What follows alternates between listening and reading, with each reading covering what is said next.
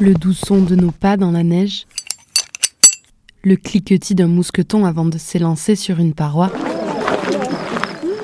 Les discussions matinales d'un groupe de randonneurs au départ d'un refuge. Ou encore le bruit du torrent dans la vallée.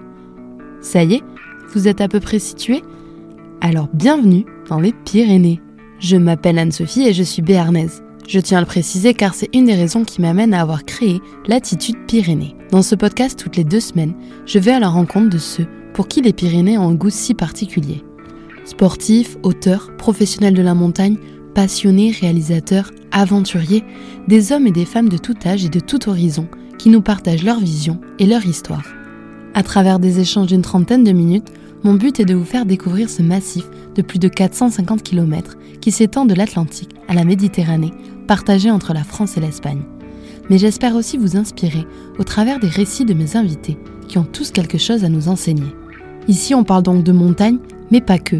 Les montagnes sont une porte d'entrée pour questionner le rapport que l'on entretient aujourd'hui en tant qu'humain avec notre environnement et nos écosystèmes. C'est également une porte d'entrée pour évoquer des choix de vie, de carrière parfois, qui emmènent vers les montagnes mais également regarder de plus près ce qui se passe dans ce territoire, où culture et patrimoine sont bien ancrés. Dernière petite chose, si vous aimez l'attitude Pyrénées, je vous invite à me suivre sur les réseaux sociaux, sur Instagram et Facebook en particulier, sous le nom Latitude Pyrénées, mais aussi à partager les épisodes et en parler autour de vous. Et le Graal, c'est de laisser 5 petites étoiles sur Spotify. C'est comme ça qu'on pourra faire résonner les Pyrénées, au-delà des frontières. Donc insistons sur le fait que les femmes votaient et délibéraient à égalité totale avec les hommes, combien de siècles? Ou de millénaires avant leurs sœurs actuelles occidentales Car ces femmes pouvaient être élues au Conseil valéen. Mon invité du jour étudie le statut des femmes dans les Pyrénées centrales et occidentales depuis de très nombreuses années. À travers ses nombreux témoignages recueillis sur le terrain, elle montre que les femmes ont eu dans les Pyrénées un statut peu fréquent dans l'histoire, celui de l'égalité avec les hommes. Ça vous intrigue Eh bien moi aussi. Isor Gratakos est docteur d'État en lettres et en anthropologie. Elle a été professeure d'histoire et de géographie et en parallèle ethnologue. Aujourd'hui à la retraite, elle continue de se passionner pour l'histoire des Pyrénées. C'est donc un épisode un peu différent aujourd'hui, un épisode plus instructif que personnel même si j'aurais aimé pouvoir creuser la vie personnelle d'Isor et vous la partager, mais en 45 minutes, on ne peut pas tout aborder. J'ai donc fait le choix de centrer cet épisode sur ses travaux et ses recherches qui sont déjà très denses. Un épisode un peu plus long où j'ai laissé mon invité dérouler, car pour comprendre l'histoire, il ne faut pas que la vulgariser, mais plutôt la disséquer. Dans cet épisode, Isor nous raconte quelle était la société pyrénéenne au XVIIIe et au XIXe siècle, une société où les femmes avaient le droit de vote bien plus tôt qu'ailleurs une société où la liberté sexuelle de ces femmes pouvait déranger, et une société où savoir d'où on vient était plus important que qui on est. Un échange plein de découvertes qui j'espère vous plaira. Je vous souhaite une très belle écoute. Bonjour Isor. Bonjour.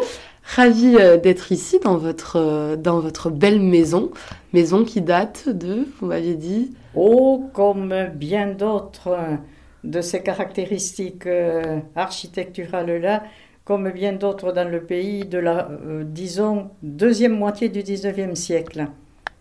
Euh, c'est ce que l'on appelle dans le, sur toute la bordure nord-pyrénéenne centrale, c'est ce qu'on appelle les maisons d'Américains, Américains entre guillemets, puisqu'il s'agissait des cadets pauvres. C'est un pléonasme, hein. du moment que l'on était cadet, on était pauvre, puisque seul l'aîné restait à la maison et la maison était mise à son nom. Les autres euh, devaient souvent partir.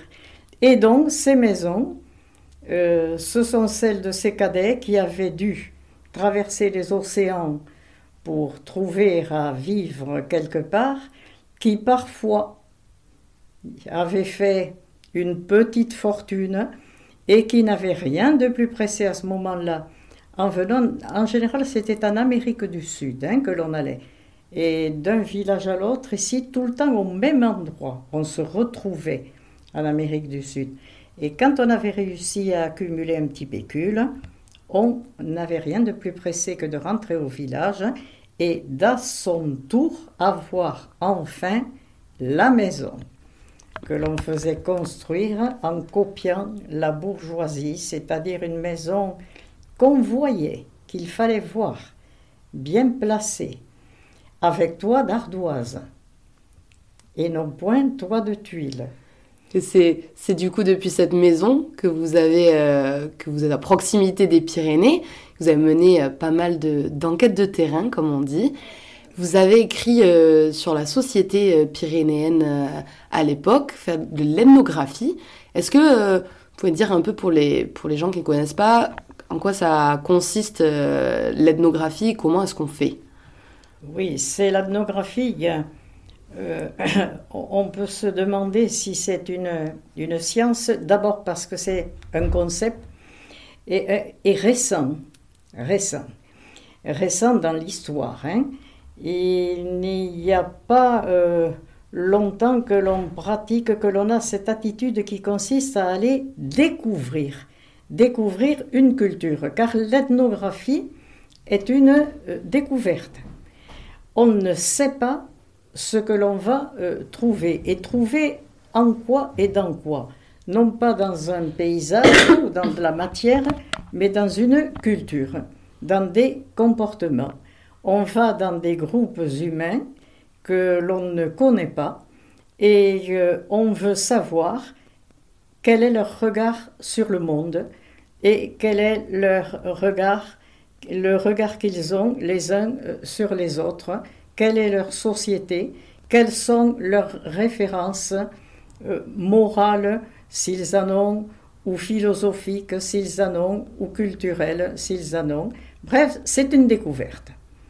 Et dans les Pyrénées, c'était une découverte d'autant plus que presque rien sur cette culture qui s'est avérée être une très vieille, très très vieille culture, presque rien n'avait été fait comme étude euh, systématique et construite, il n'y en avait pas. Donc tout était à découvrir. Comment, comment ça vous est venu, vous, cette envie de découvrir euh, cette culture pyrénéenne? Euh, Ça m'est venu d'abord parce que je suis, je suis femme de terrain, je suis sur le terrain, donc, étant sur le terrain, où j'étais d'abord pour des raisons archéologiques, hein, euh, mais dans les Pyrénées, l'ancien, l'archéologie, le, le menhir qui est placé ici ou là, ou la, la peiro qui est là toute seule avec une gravure particulière hein, qui arrive du néolithique, mais ce que les gens du pays ne savent pas, mais qu'ils investissent d'un sens particulier. Donc la recherche de ces restes m'a donc obligatoirement mise en contact avec ceux qui vivaient face à tout ça. Et ce sont, euh, euh, c'est leur discours, leur parler qui euh, a fait que j'ai vite vu qu'il y avait là de tout un système culturel qui n'était pas le même que celui de la société, euh, la société, disons, euh, j'ai failli dire indo-européenne, euh, contemporaine. C'était pas le même. Et c'est à partir du regard sur une grotte que j'y suis arrivée. Une grotte, celle de Marsoulas, la grotte ornée de Marsoulas, près de laquelle je travaillais pour des raisons archéologiques. Et euh, la vieille qui faisait visiter la grotte, une vieille qui devait laisser chez les touristes le souvenir de leurs vacances, car elle était, euh, elle n'était pas euh, appétissante, la vieille. Et elle faisait visiter la, la grotte à la lueur d'une lampe à acétylène. Waouh Bon, à l'époque, c'était il y a 40 ans. Hein et la grotte de Marsoulas qui ouvre et ferme grâce à une grande porte de fer, une porte métallique. Et quand tout le monde était rentré, un petit groupe de quatre ou cinq personnes en général dans la grotte, elle refermait la porte qui se fermait avec un bruit violent de tôle qui vibrait et les gens se trouvaient donc enfermés dans cette grotte de se dire je suis tombée ou... pour, certains, ça a été le souvenir certainement de, de, de, leurs vacances. Et elle aimait bien, la, vieille Marguerite, elle aimait bien venir échanger quelques mots avec moi, qui avait mon chantier de fouilles tout près chaque fois. Et un jour, elle me dit, eh bien, voyez, elles ont disparu. Elle, elle aussi, elle n'a pas fait la liaison. J'ai cru qu'elle parlait des peintures. J'ai été épouvantée. Je lui dis, mais enfin, Madame Sou, elles sont là, elles sont là. Elles sont... Ah non, non, que pauvre que non pas, il y a longtemps qu'on ne les voit plus. Alors j'ai compris qu'on ne parlait pas de la même chose. Et l'ayant fait pousser plus loin euh, son propos, il est apparu qu'elle parlait d'êtres euh, féminins, petits, vêtus de blanc, bénéfiques, qui avaient vécu dans la grotte, qui s'appelait Erasados et qu'on ne voyait plus. Et je me suis dit, tiens, un joli mythe qui arrive d'époque lointaine, attaché à une grotte préhistorique, voyons s'il existe pour les autres grottes préhistoriques euh, de la bordure nord-pyrénéenne, et il n'en manque pas. Et c'est quoi du coup Le mythe était là chaque fois. Je l'ai trouvé, j'ai eu de la chance d'ailleurs, de, j'ai trouvé de bonnes expressions chez les informateurs euh, très vite, hein, en particulier pour la grotte de Gantis-Montespan, qui n'est pas loin de celle de Marsoulas, où les informateurs tout de suite se sont mis à me parler de ce mythe qui pour eux n'en était pas un. C'était une histoire.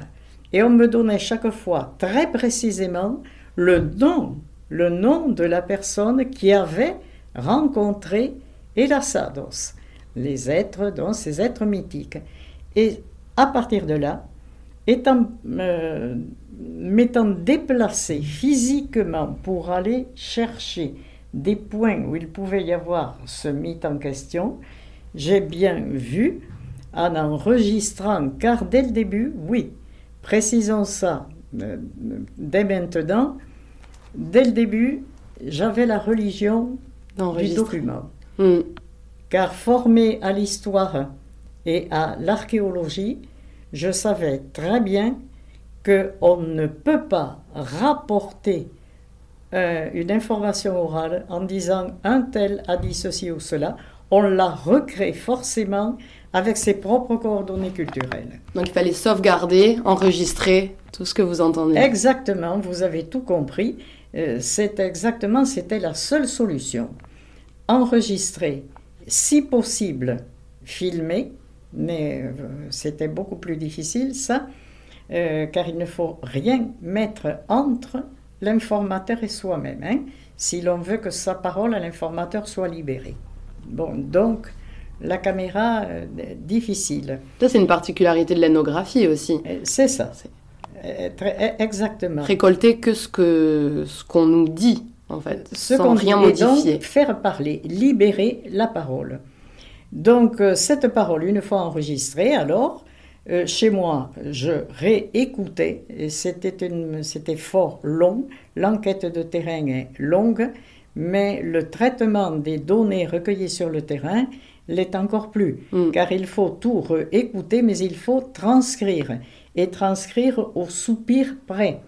Et la transcription, c'est pas le moment d'en parler maintenant sans doute, mais elle pose beaucoup de problèmes, car le même mot dit sur le ton de, ou du sérieux, ou de l'ironie, ou de la contestation, de la neutralité, le même mot peut avoir des sens différents. Et c'est ce qui est dur à retranscrire à l'écrit. Euh. C'est ça. Voilà. Il faut édifier des codes personnels de transcription, bref, c'est très long. Et donc, euh, j'ai acquis ainsi, en 40 euh, années de collecte, un, matériel et matériaux, les deux, documentaires assez énorme dans lequel euh, j'ai puisé et je puise depuis 40 ans.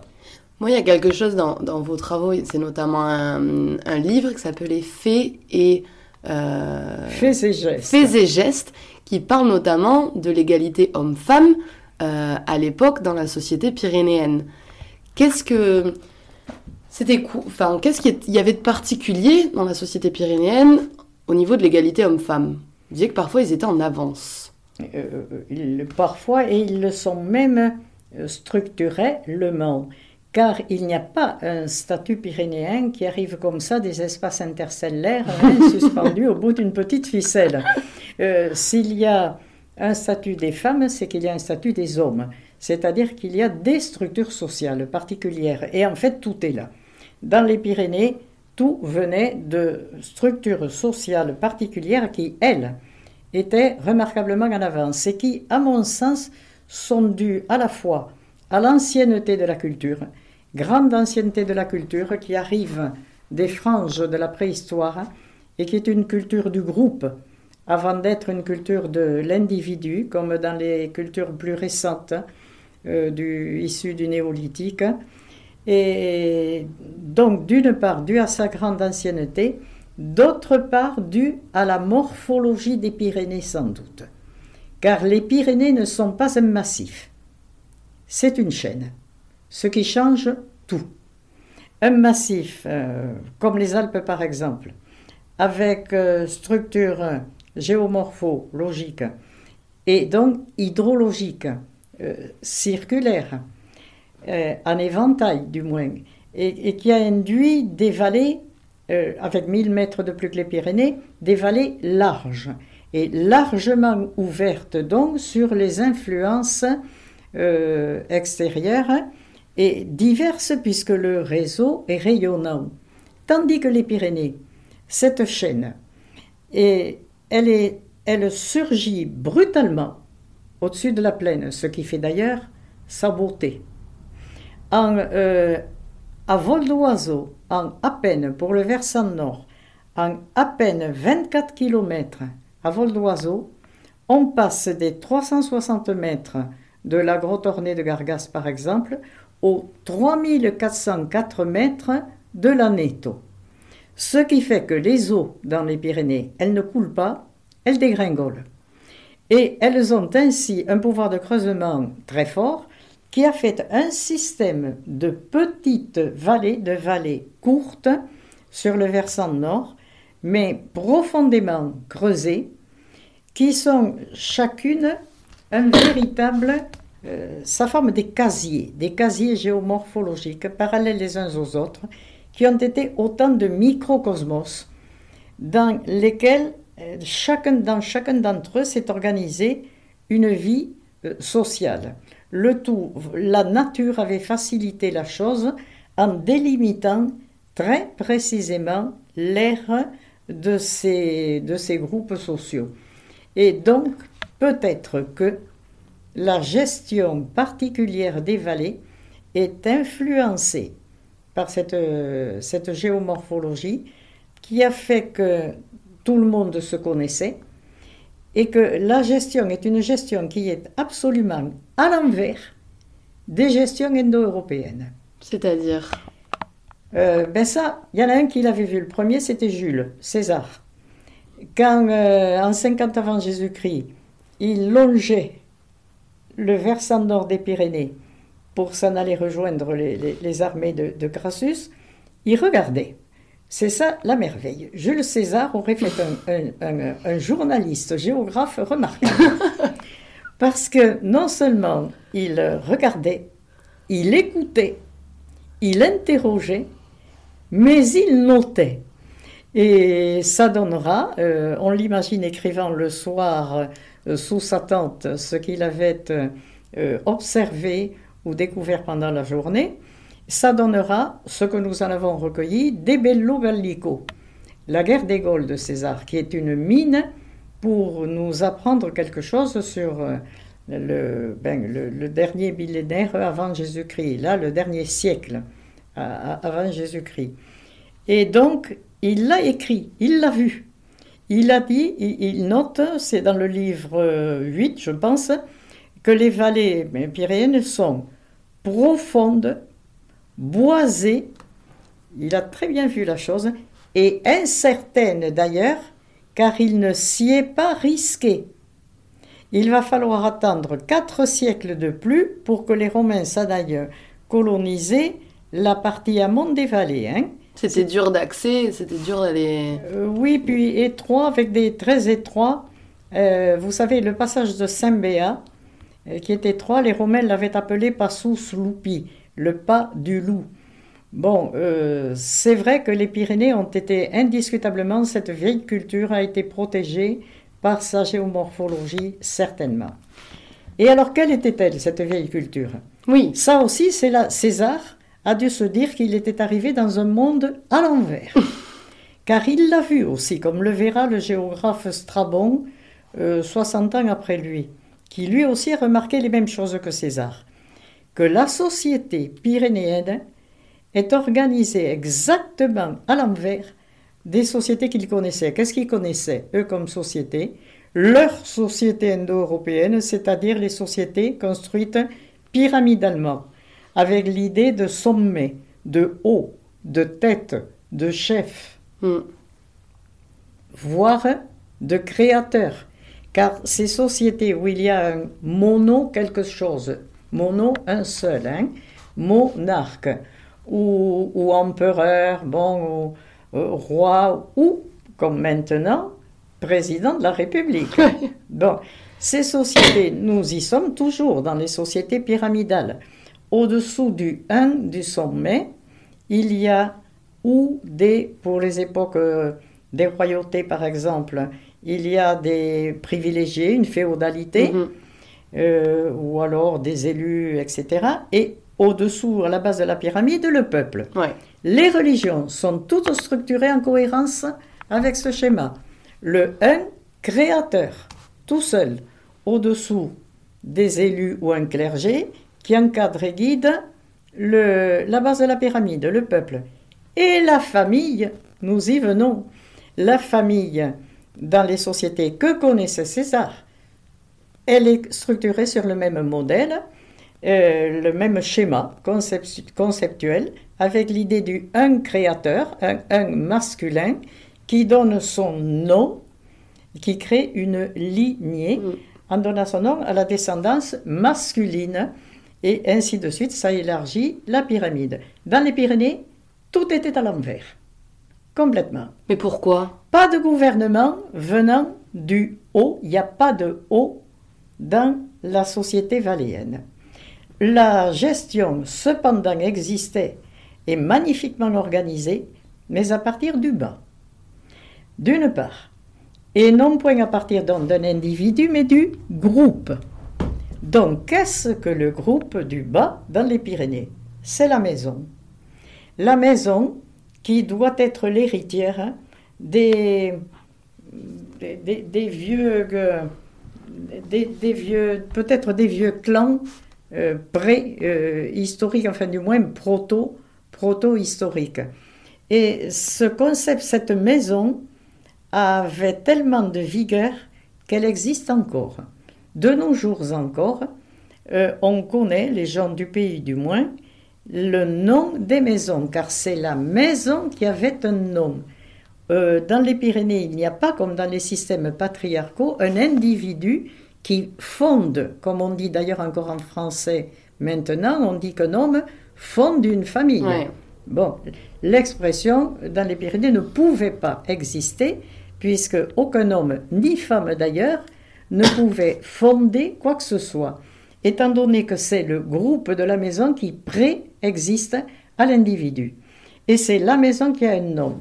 Euh, on, s'appelle chez, chez Papoulette, chez Pachero, chez Peyratoun, chez Dawant, chez Daré, etc. Et si vous vous appelez Jean Barrère et que vous habitiez chez euh, Pacoulette, vous serez Jean de Pacoulette. Si vous vous appelez Jeanne Barrère et que vous, habitiez chez, dans la maison dite Atso de Dawatch, chez Dawatch, vous serez Jeanne de Dawatch. Le 2 n'impliquant pas que la maison vous appartient, mais que c'est vous qui appartenez à la maison. Ça veut dire que c'est pas forcément une famille avec un père, euh, une mère et des enfants qui sont dans une maison, qui font famille. C'est les gens qui sont dans la maison, qui... Euh, ouais, c'est un, peu, un peu complexe à... Il n'y a pas, non, il n'y a pas de père hein, fondateur. Il n'y a pas de mère fondatrice. Il y a un groupe qui lui a un nom et qui a, attention, la maison est une personne morale qui a non seulement un nom mais des caractéristiques, même j'ai failli dire caractérielles comme si c'était un individu. Hein. En tout cas, elle a des fonctions euh, sociales. Euh, la maison, d'abord, c'est un identifiant pour l'individu, car euh, dans le système patriarcal, c'est le nom du père qui est l'identifiant. Dans le système de groupe pré-indo-européen et pré-patriarcal, comme celui qui est demeuré dans les Pyrénées basconnes, euh, c'est le groupe qui identifie l'individu. c'est il faut être, il faut être si l'on veut exister dans le regard des autres, il faut venir d'un groupe, il faut euh, sortir d'une maison. D'ailleurs, l'expression que je viens d'employer, même en français, montre la chose. On dit de quelqu'un en patois, euh, pardon, en gascon alors, on dit et, d'où sort D'où sort-il?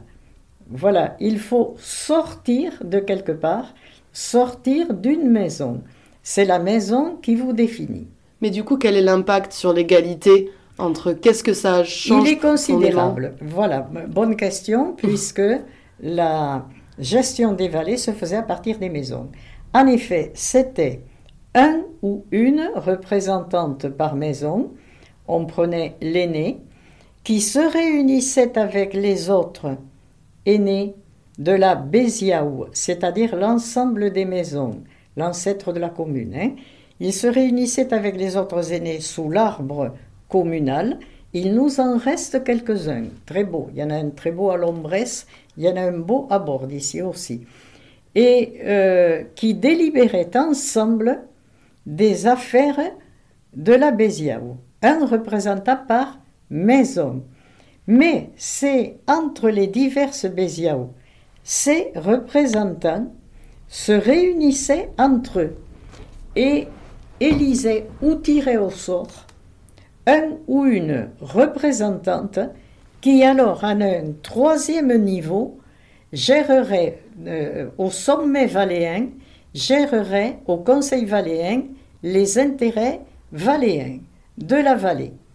Donc, vous le voyez, autogestion, comment qualifier ça? Comme l'a dit Etchelékou, peut-être, d'autogestion collective.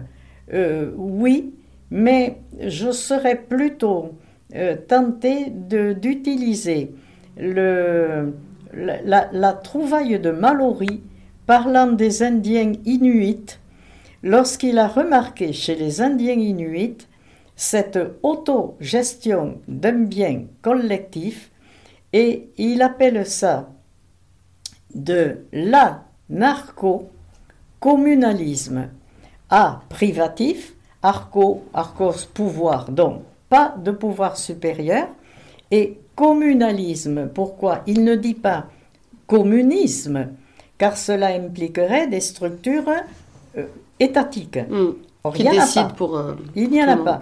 Communalisme, pourquoi? Parce que une grande partie du territoire, ça c'est une caractéristique qu'ont bien montré nos historiens contemporains que sont Soulet et, et, Brunet, et, qui sont eux-mêmes incontournables, et il y avait une partie énorme du territoire pyrénéen qui était collectif, commun euh, à trois niveaux, à ces organisations dont je vous ai parlé, euh, maison, Béziaou, l'ensemble des maisons, et Conseil valéen.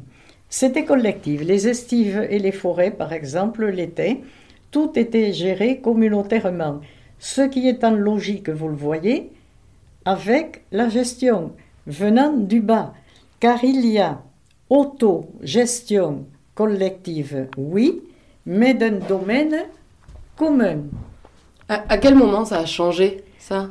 Voilà, à la Révolution française au moment de la Révolution française, brutalement, le monde pyrénéen va voler en éclats, ce qui va être très douloureusement vécu, souvent. Hein.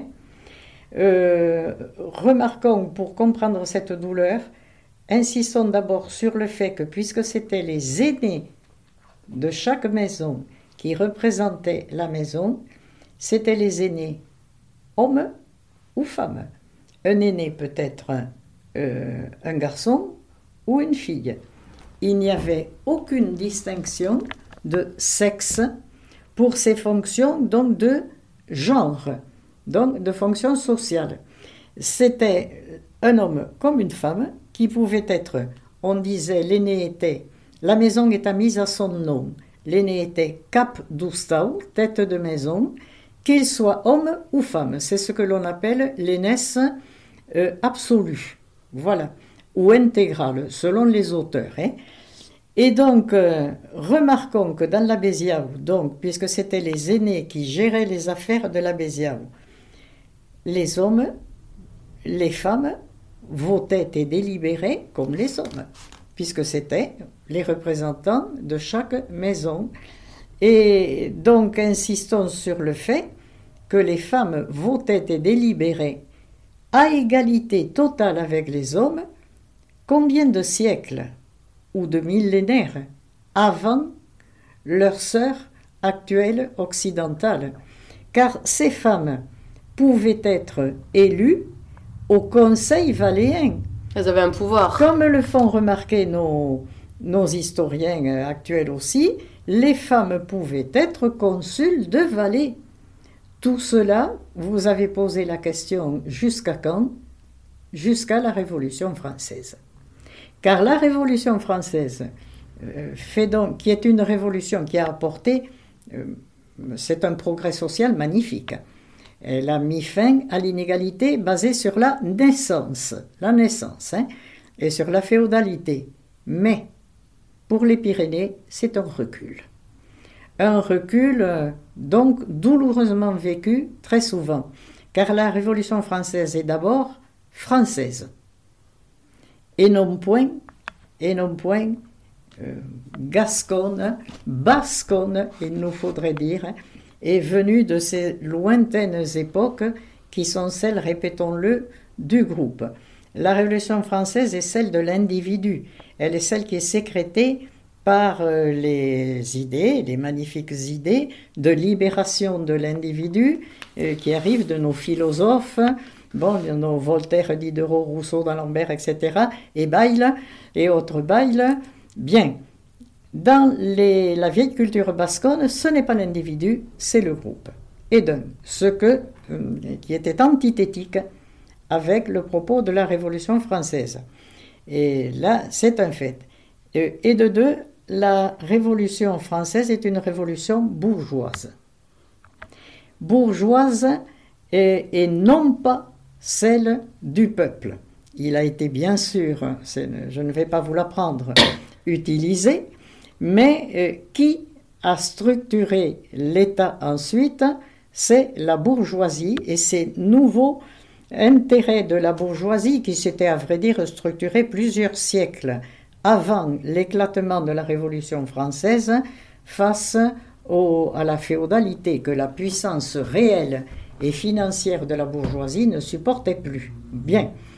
Et donc, euh, euh, Révolution euh, française et bourgeoise, et tout de même fait des paramètres qui constituent la culture bourgeoise, c'est-à-dire le patriarcat le patriarcat. N'allons pas jusqu'au machisme, mais enfin, le patriarcat, oui. Et dans les lois de la Révolution française, la femme, les femmes n'existent pas. Elles ne sont pas reconnues en tant qu'êtres sociaux et a fortiori citoyens. Elles n'existent pas.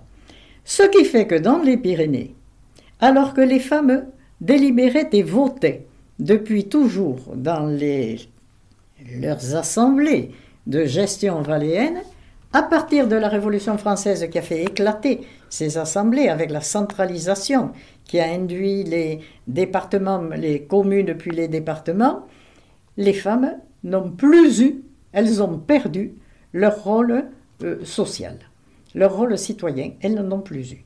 C'est donc 1792, exactement, c'est à partir de 1792 que se termine, que vole en éclat l'égalité de genre entre, euh, de genre tout court, c'est-à-dire l'égalité sociale, entre hommes et femmes dans les Pyrénées. Voilà. Voilà pourquoi la Révolution française n'a pas toujours été vue d'un bon œil par les Pyrénéens. Il s'en faut de beaucoup. Vous avez aussi remarqué, vous écrivez, qu'il y avait une liberté sexuelle particulière dans les Pyrénées euh, pour les femmes, plus particulièrement que pour les hommes, peut-être. Est-ce que vous pouvez parler de ça? Oui, euh, ce n'est pas moi qui l'ai remarqué. Euh, ce sont euh, quelques auteurs français, entre guillemets, des trois siècles qui précèdent, qui ont vu un comportement dans les sociétés villageoises pyrénéennes qui ont pu les choquer. Et c'est l'Église, surtout, qui n'a pas admis ces comportements. En effet, l'Église n'avait pas davantage admis les techniques de, je dis bien techniques, euh, d'alliance entre groupes et de mariage. Car euh, les mariages étaient des mariages faits entre maisons. Puisqu'il ne fallait pas qu'une maison disparaisse, nous allons arriver à la liberté sexuelle, vous allez le voir, puisqu'il ne fallait pas qu'une maison disparaisse, on ne pouvait pas marier deux aînés ensemble. Si on avait marié deux aînés ensemble, laquelle des deux maisons aurait disparu C'était inconcevable. On ne pouvait pas marier non plus deux cadets ensemble. Ils n'avaient pas de maison. On ne peut pas amassa et la ham entaberarse, mettre ensemble la faim et la soif. Donc on mariait un cadet qui allait gendre chez une aînée ou une cadette qui allait belle-fille chez un aîné. Mariage croisé. Et il fallait un enfant. Absolument. Il fallait un enfant. Sinon, la maison n'existe plus. D'où, très souvent, puisque le mariage était un contrat, d'abord, un contrat entre deux maisons qui s'associaient, et que très souvent, mes vieux informateurs me l'ont souvent dit, on me dit, ah, pauvres, euh, ils étaient pas nés que déjà on avait fait les mariages. Bon, euh, si, ils étaient nés. Et Quand il naissait un garçon, on savait qu'on le marierait dans telle maison ou une fille qu'on la marierait dans telle autre maison. Bon, mais il fallait un enfant. D'où euh, une euh, façon de vivre que n'ont pas compris les observateurs, j'ai failli dire étrangers. J'aurais dû dire non bascon, français le fait que le cadet ou la cadette qui a les gendres ou qui a les belles-filles y allait souvent des années avant que le mariage ait lieu. Parce qu'ils savaient déjà qu'ils allaient se marier. C'est ça. Mm. C'est le, le contrat a été fait, donc on se moquait complètement des sacrements de l'Église, qui d'ailleurs donc, euh, nous l'avons vu, arrive tardivement dans les Pyrénées. Donc, euh, ce qui importait, c'était ça. Et surtout, le fait qu'on aille vivre euh, dans la maison où l'on serait gendre ou belle-fille et montrerait, et on l'espérait, que l'on aurait un enfant. Ce qui fait que, encore une fois, les, les, les érudits ou voyageurs, entre guillemets, français n'ont pas compris. Il y en a un qui a écrit D'ordinaire, on n'épousait qu'après avoir eu plusieurs enfants. Et euh, ben, non, euh, le cadet ou la cadette qui était à légendre ou belle-fille, euh, c'était bien reçu par tout le monde si euh, la cadette, enfin, ou la- bref, si la femme avait un enfant, cela voulait dire que le couple était euh, fertile et donc que c'est bien, la maison serait ainsi euh, continuée. Et le mariage venait euh, quand on avait le temps et l'argent pour le faire. Voilà. L'essentiel, c'est que l'alliance avait été faite et qu'il était prouvé euh, qu'elle était euh, fertile et, féconde. Les deux, il fallait. Donc, de même, le fait que des cadettes non mariées reviennent à la maison en étant enceintes, c'était, ce n'était jamais, enfin, ça l'a peut-être été mal reçu, mais en général, c'était très bien reçu. Chaque fois qu'il y avait un enfant dans la maison, il était bien accueilli. C'est une grande constante pyrénéenne, ça. Euh, peut-être à relier au fait que la fécondité des femmes pyrénéennes n'est pas élevée.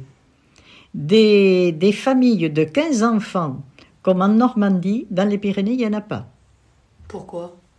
Certainement lié, certainement. Je ne suis pas médecin, je m'expose à dire euh, des inexactitudes, mais enfin, euh, bien sûr, les, mes informations ayant été recueillies auprès de gens qui, eux, étaient habilités à les donner, euh, il semble bien qu'il y ait une faible fécondité de la part ou chez les, les, Pyrénéens. Maintenant, lié à quoi? Qu'est-ce qu'il en reste aujourd'hui dans les Pyrénées de, de, ce, de cette histoire, de cette culture? Il, en reste paradoxalement, alors que c'est une culture du groupe, il en reste peut-être des comportements individuels. Euh, pour le groupe, peu de choses.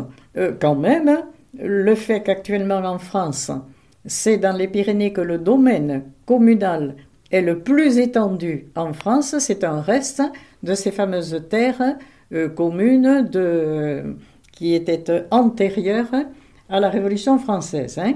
et le, domanial aussi, un domanial très étendu.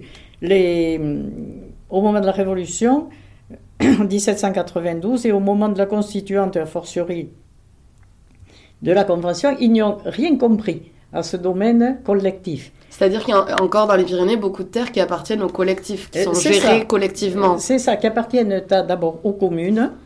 Et, que l'État, alors l'État les a, ne sachant qu'en faire de ces terres qui n'avaient pas de nom de propriétaire, il les a identifiées à des terres féodales, souvent, des terres nobles, souvent. Et les a confisquées. Ça aura fait le, le domanial. Et c'est ce qui va induire les fameuses guerres des demoiselles du 19e siècle, de tout le 19e siècle, parce que pendant le 19e siècle, il n'y en a pas qu'une, sans cesse, la montagne est en, révolte, non seulement en résistance, mais en, révolte et physique contre, contre l'État. Hein. car euh, ces terres qui ont été euh, confisquées, il n'y a pas d'autre mot, par, euh, par l'État, ont été souvent très mal gérées. Mm. Euh, on a planté des arbres là où il fallait pas en planter. Euh, c'était par exemple des estives. Il fallait pas y planter des arbres, ça fait rien, on en a planté. Euh, on en a enlevé là où c'était pas le moment d'en enlever. Et ça va être dans les fameuses guerres dites des demoiselles, où pendant la nuit, dans les plantations abusives d'arbres, les hommes allaient, et les femmes, cravater les jeunes troncs d'arbres, c'est-à-dire mettre autour de la base des troncs un lien bien serré, fait d'une tige de noisetier par exemple, qui empêcherait donc la sève de circuler et qui ferait que l'arbre mourrait. Oh. Ou, alors au couteau, on enlevait euh, un petit cercle d'écorce. C'était de l'action sur le terrain. Euh, bien sûr. Et on appelait ça tout à fait abusivement, mais ça, ce sont des, des érudits ou des, euh, des, politiques qui, qui, n'étaient pas au courant de la vie pyrénéenne, qui, ont inventé ce terme de guerre des demoiselles, qui sont allés raconter, on trouve dans pas mal d'écrits qu'on appelait ça guerre des demoiselles, parce que, je cite, les hommes s'habillaient en femmes pour ne pas être reconnus pendant la nuit, euh, ce qui est complètement idiot. En mmh. fait, ils ignoraient complètement ce qu'était et qu'est-ce qu'on appelle dans les Pyrénées les demoiselles las demaiseros. En fait, euh, quand on prenait un gendarme, prenait par exemple un homme ou deux en train de cravater des arbres, ou non, ou les mettait en présence, là, s'il les prenait en train de le faire, c'était sans appel. Mais enfin, s'il les accusait d'avoir cravaté des arbres, les hommes disaient c'est pas nous, que sont las demaiseros. Et qui sont ces demoiselles qui auraient fait ça? Ce sont des êtres mythiques euh, qui sont très présents dans les Pyrénées. Nous les avons encore aujourd'hui, partout, dans la mémoire collective et dans la culture populaire. Ce sont ces êtres féminins, vêtus de blanc, bénéfiques, euh, qui vivent dans les multiples grottes. Nous sommes dans le domaine du calcaire ici. Hein. Il y a des grottes partout. et qui sont, donc, je le répète, bénéfiques, modèles de conduite sociale. Et quand on accusait des hommes d'avoir cravaté les arbres, ils disaient c'est pas nous qui l'avons fait, ce sont les demaiselos, on les appelait les demoiselles, ou ados, ou fados, ou demaiselos, ou damos. Bon. Et euh, donc, c'était pas du tout parce qu'ils s'habillaient en femmes. Euh, c'était parce que les demoiselles justicières hein, l'avaient fait, elles. Que voulez-vous qu'ils comprennent des gens qui arrivaient du nord de la Loire? Comme quoi, on peut changer l'histoire euh, avec. bon. On peut raconter ben, ce qu'on veut, entre guillemets. C'est ça. Enfin, les gens écrivent l'histoire de la manière dont ils, dont ils pensent l'avoir compris, sans vraiment chercher. C'est ça. Il y a une recréation qui est facile hein, et qui est hélas très fréquente. Bon, c'est sûr. Je demande toujours à mes invités s'ils ont des livres ou des documentaires ou des choses à conseiller sur, euh, enfin des choses que vous avez aimées vous sur les Pyrénées, sur la culture pyrénéenne que eux pourraient retrouver. Je pense au, à Vézian et à ses carnets ariégeois. Les, ce sont des petits trésors, les carnets ariégeois de Vézian. Je pense à Barandiaran pour le Pays basque. Lui, il est allé euh, plus loin pendant 50 euh, ans. Il a couru dans tout le Pays basque en faisant parler et en notant euh, ce qu'on lui disait. nous en avons peu pour la zone, il y en a peu pour la zone des, dites des Hautes-Pyrénées. Hein mais peu quand même pour les Pyrénées, vous le voyez dans leur ensemble, car nous sommes le problème pour cette culture, et qui est peut-être une des raisons de sa survie, c'est que c'est une culture qui est orale. Nous sommes ici, dans les Pyrénées, dans le pays du verbe triomphant. Et c'est une culture qui n'avait pas l'écriture tout se transmettait de, bouche de Bascon à oreille de Bascon. Et vous le disiez avant qu'on avant qu'on termine et qu'on et qu'on conclue, vous êtes en train de travailler sur un sur un document sur les sorcières dans les Pyrénées.